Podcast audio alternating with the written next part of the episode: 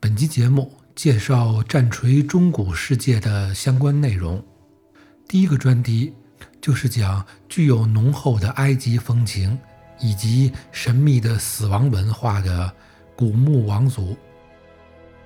古墓王族的大本营以及他们主要故事的发生地，是一片名为尼赫哈拉或者纳赫哈拉的大地。它在地图上的形状。也与现实世界中的中东埃及部分颇为相似。尼赫哈拉或者纳赫哈拉是一个古代帝国，它位于人类最初的文明之地。如今那里被称为死灵之地。这个帝国，它位于旧世界的南方，比地精的恶土更遥远。它西端与阿拉比相邻，南方就是南方大陆。在纳赫哈拉，那里是一片无尽的沙漠，可怕的沙尘暴可以把活人撕碎，也可以摧毁建筑。这里的生活无比艰辛，但在某些区域，在那些沙漠无法企及的地方，人们还是生活的比较舒适的。有一条大河，名为大明河，穿过那片土地，使得商贸可以轻易地深入腹地。纳赫哈拉的边界由不计其数的黑塔所划定。这片土地吸引着无数来自帝国的考古学家、冒险者，当然还有一些胆大妄为的盗墓贼。在纳赫哈拉的地理图上，有一条重要的河流，名为大明河，尼赫哈拉境内最大的河流。它从世界边缘的山脉发源，流经纳赫哈拉中部的平原。在下游分散为一片广袤的三角洲，最终它汇入了大洋。在纳赫哈拉文明倾覆之前，这条河被称为“明亮的大河”。这条河流曾经是西纳赫哈拉多数城邦的生命水源，商船往来于河上，将无数的商品、货物、金银财宝带到赞迪里的岸边。另一方面，奔腾的河水使得河岸的土地变得肥沃无比，在这大漠之中，显然成了一大片优良的耕地。无数的城市和村镇沿河遍布，无数的庄稼谷物使得村庄欣欣向荣。这番情景和现实中的尼罗河对于埃及是一模一样的。在这个大明河沿岸，分列着三座重要的城市，分别是。坎穆里、纳马斯和赞迪里，这三者都是庞大的、恢宏的都市，建造于纳赫哈拉历史的早期。三座城市成为故事的主要发生地。纳赫哈拉是战锤世界中出现的第一个人类文明。纳赫哈拉的崛起，在无数个世纪以前，纳赫哈拉的土地上。在远离旧世界的遥远南方，诞生了一个伟大的人类文明。在西格玛进入野蛮的英雄神话时代的两千五百年前，正是这文明的繁荣时期。当时，其他的人类仍处于原始和野蛮的情况，而这些人的古老神话与传说被雕刻在坟墓上以及城市中的纪念碑上。讲述着纳赫哈拉人受到神的恩惠，神亲自养育并教导他们的祖先。卡穆里是纳赫哈拉最大的城市，是国家的中心首都。虽然其他城市对坎莫里的统治者显示出忠诚和表达他的敬意。但是，其他城市独立统治自己的城市，并拥有他们的国王。这些国王们共同征服王国周边的各部落，驱赶着兽人势力。他们统治着从西面沙漠到东面大海的广袤土地。在最鼎盛的时期，他们扩张的版图最北达到今天的人类帝国。最南深入南大陆潮湿的丛林，东面抵达黑暗之地。他们庞大的海上舰队对 Great Ocean 大洋边的居民不断进行突袭和无情的劫掠，无论他们到哪儿，都会引起恐慌。赛特拉国王的遗产。赛特拉是坎莫里这座城市第一位祭司出身的国王，他击败了其他国王，使坎莫里这城市成为纳赫哈拉土地上最杰出、最宏伟的都市。在他的带领下，国家进入了黄金时代。赛特拉既是一位强大的战士，又是位杰出的领袖。他所带来的恐惧笼罩的半个世界，即使如此辉煌的成就，也没有使这位君王满足，因为死亡总会有一天夺走伟大领袖的生命。伟大领袖也是人，伟大领袖也拉屎，伟大领袖会生病，伟大领袖也会死，他的尸体也会腐烂，变成一堆臭肉。因为死亡会夺走他的生命、他的土地，最关键是夺走他的特权、他的权利。他为失去这些感到极大的恐惧与怨恨。他为了克服这无法忍受的情况，他命令手下的领导干部、大祭司们去寻找一种方法来确保自己能够永远活着。他要的是生的永生，而不是死后。被用药水泡在一个水晶棺里。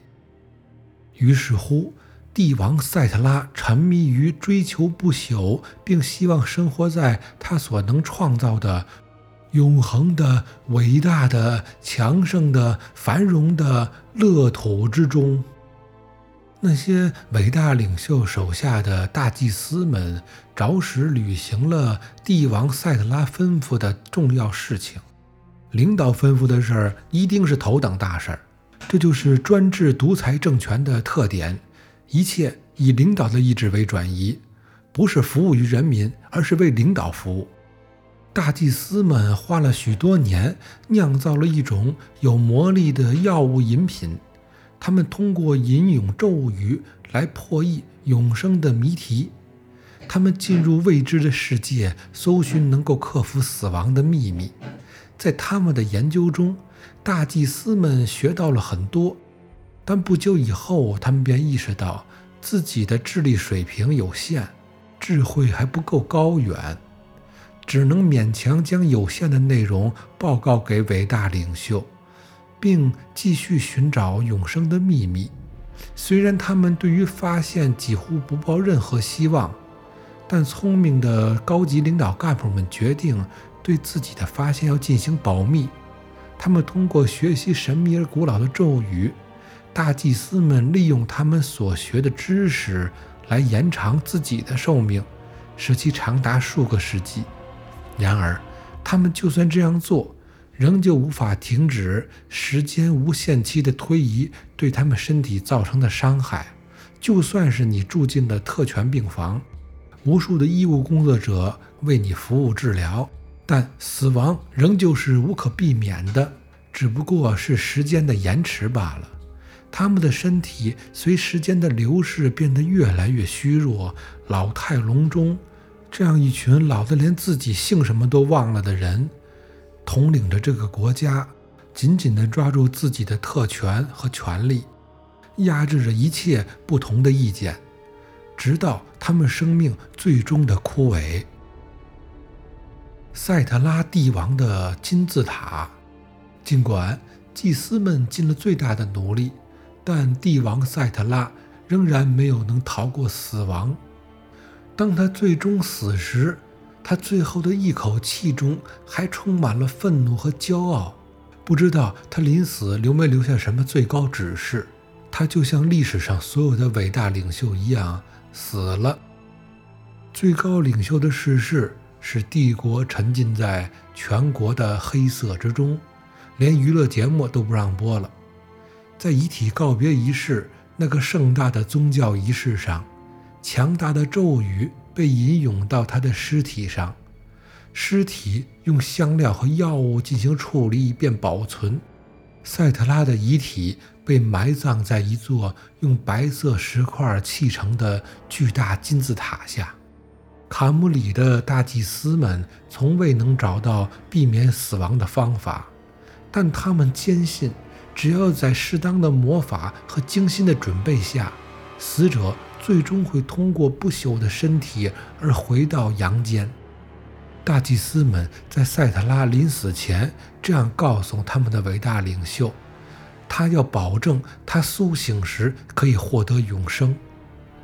在接下去的数千年里，大祭司和他们的后续者守卫在赛特拉的墓中，通过祭司献祭和魔法来照顾伟大领袖的灵魂，为他苏醒的那天做好准备。大祭司们的寿命远远长于普通的老百姓。他们的健康身体和优越的生活来源于被他们奴役的人民。卡穆里的大祭司们准备着为自己的国王再一次统治纳赫哈拉王国。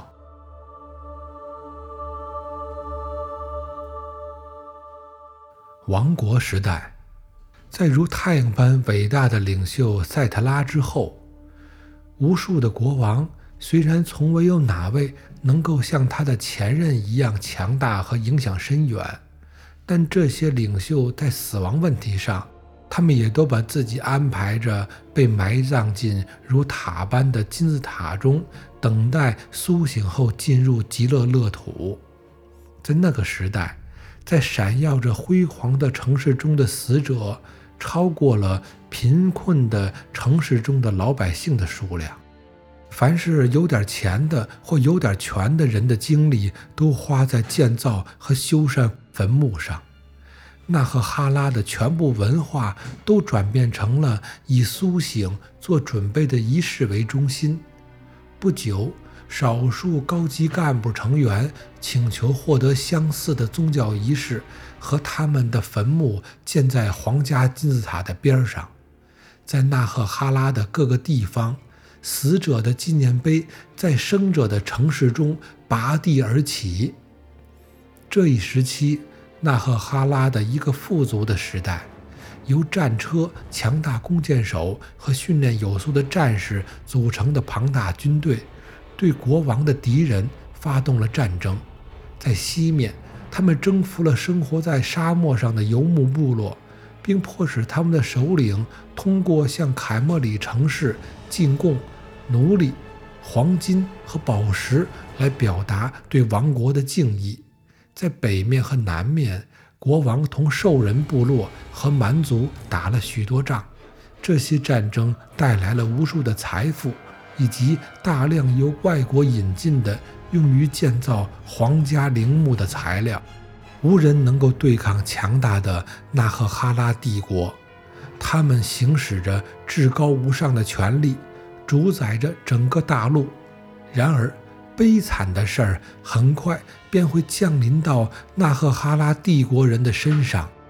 整个社会不久以后将会被一个人的贪婪野心所毁灭。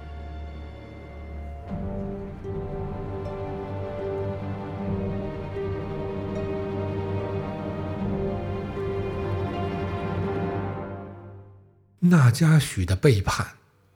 在纳赫哈拉帝国的衰落以及纳赫哈拉人的悲惨灭亡的过程中，全部原因都是由一位心智扭曲的伟大的巫师造成的。这巫师曾在坎姆里城市的高级祭司中享有光荣而崇高的地位，然而他抛弃了大祭司应有的宗教准则。开始变得堕落，同时他也背叛了坎姆里的国王，他的亲哥哥。对强权的贪婪和奢望充斥他的内心。纳加许监视着他兄弟的王位，并着手开始执行一项伟大的计划，来使自己夺权上位成王。一天夜里，当月亮被云雾遮盖时，纳加许谋杀了这位他亲兄弟国王，并把他活埋在巨大的金字塔里。第二天早晨，鲜血仍沾在他的手上，而他自己则坐到了国王的宝座之上。下面没有人敢当面反对他。在强大的纳加许的统治时期，他对纳赫哈拉帝国人民进行了专制的恐怖统治，所有的言论都被压制，凡是反对他的人都被杀死，不允许批评他，绝不允许有人对他不满。赞美歌颂的人就可以升官发财，凡是提出不同意见的人、有不同想法的人，都会被残酷致死。批评他就是国家的叛徒，反对他就是不爱国。这位通过篡位上位的国王，通过寻求一位被纳赫哈拉人视为会招致神灵愤怒的邪教，来增加自己的强大权力。这位残暴的大独裁者运用巫术来使邪恶精灵听从他的指挥，并且借此学习了大量黑暗的魔法。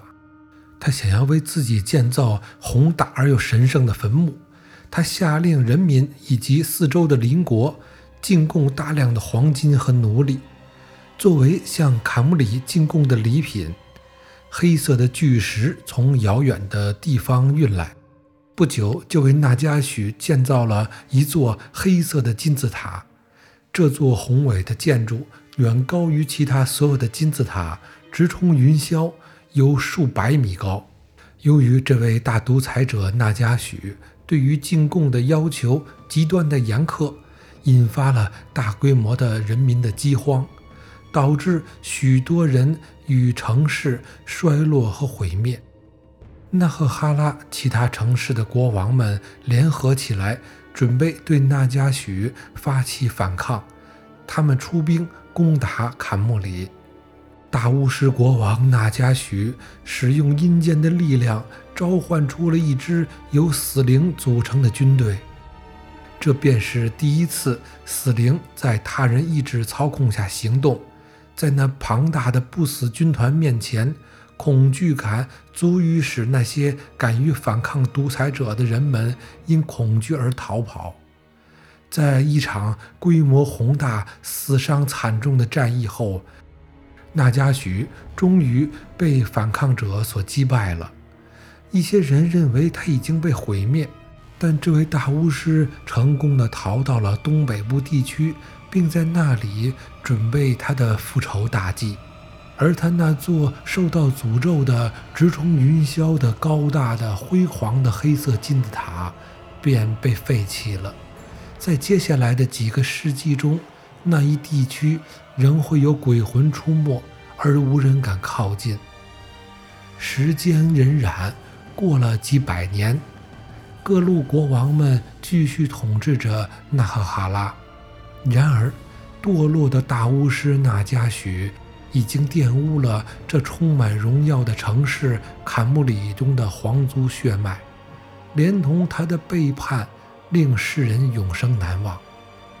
他那通过受诅咒的巫师进行亵渎神明的行为，传到了拉米亚。拉米亚的女王欣然接受这种邪恶的魔法，并也加入其中。她喝下了来自纳加许配制的长生不老药，这延续了她的寿命，但使她永生受到诅咒。由于害怕招致神灵的愤怒，阿卡迪萨国王。对这邪恶的女王发动了战争，他带领一支庞大的军团向莱米亚发动进攻，上千辆战车冲在弓箭手和长枪兵组成的大方阵前，浩浩荡荡地掠过大陆，繁荣的拉米亚王国被迅速摧毁了，女王以及她那些曾经遭受诅咒的吸血鬼仆从们逃跑了。纳加许在数个世纪前成功逃脱被消灭的命运后，一直躲藏在卡姆里东北方的山中，注视着他创造的那些邪恶的种子。他为莱米亚领主们的堕落而感到欣喜。他欢迎那些吸血鬼成为他的仆从，他把他们升为军官。他们的行动受到那加许强大意志的指挥。那加许派出吸血鬼们去进攻昔日的王城海姆里，他发誓要重新统一整个王国，把它变成一个死灵的世界。他率领着一支由亡灵战士组成的庞大军团进行反击。憔悴的骷髅们在那加许强大的巫术下从坟墓中爬出，于是乎噩梦开始了。战争和地区冲突在纳赫哈拉持续了许多年才结束，并对大陆上的主要文明造成了无可愈合的伤痕。但那加许低估了他以前的同胞们。征服者阿卡迪萨国王是当时最伟大的军事将领，他联合了纳赫哈拉所有的军队，与大巫师纳加许的邪恶势力对抗了许多许多时间。最终，纳加许的不死狂兽被赶了回去。然而，邪恶的大巫师仍然出没在这片大陆上，他那受诅咒的亡灵法术仍然不完美。需要积蓄力量，使他的法术能够达到巅峰状态，从而让他能够再次恐怖降临于这个世界。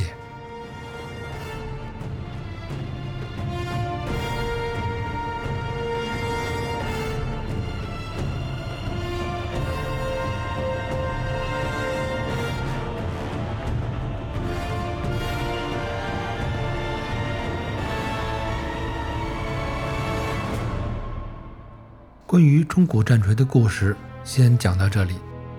我是胡先生，这里是未止之声。如果你喜欢我的节目，欢迎订阅。感谢收听，下集再见。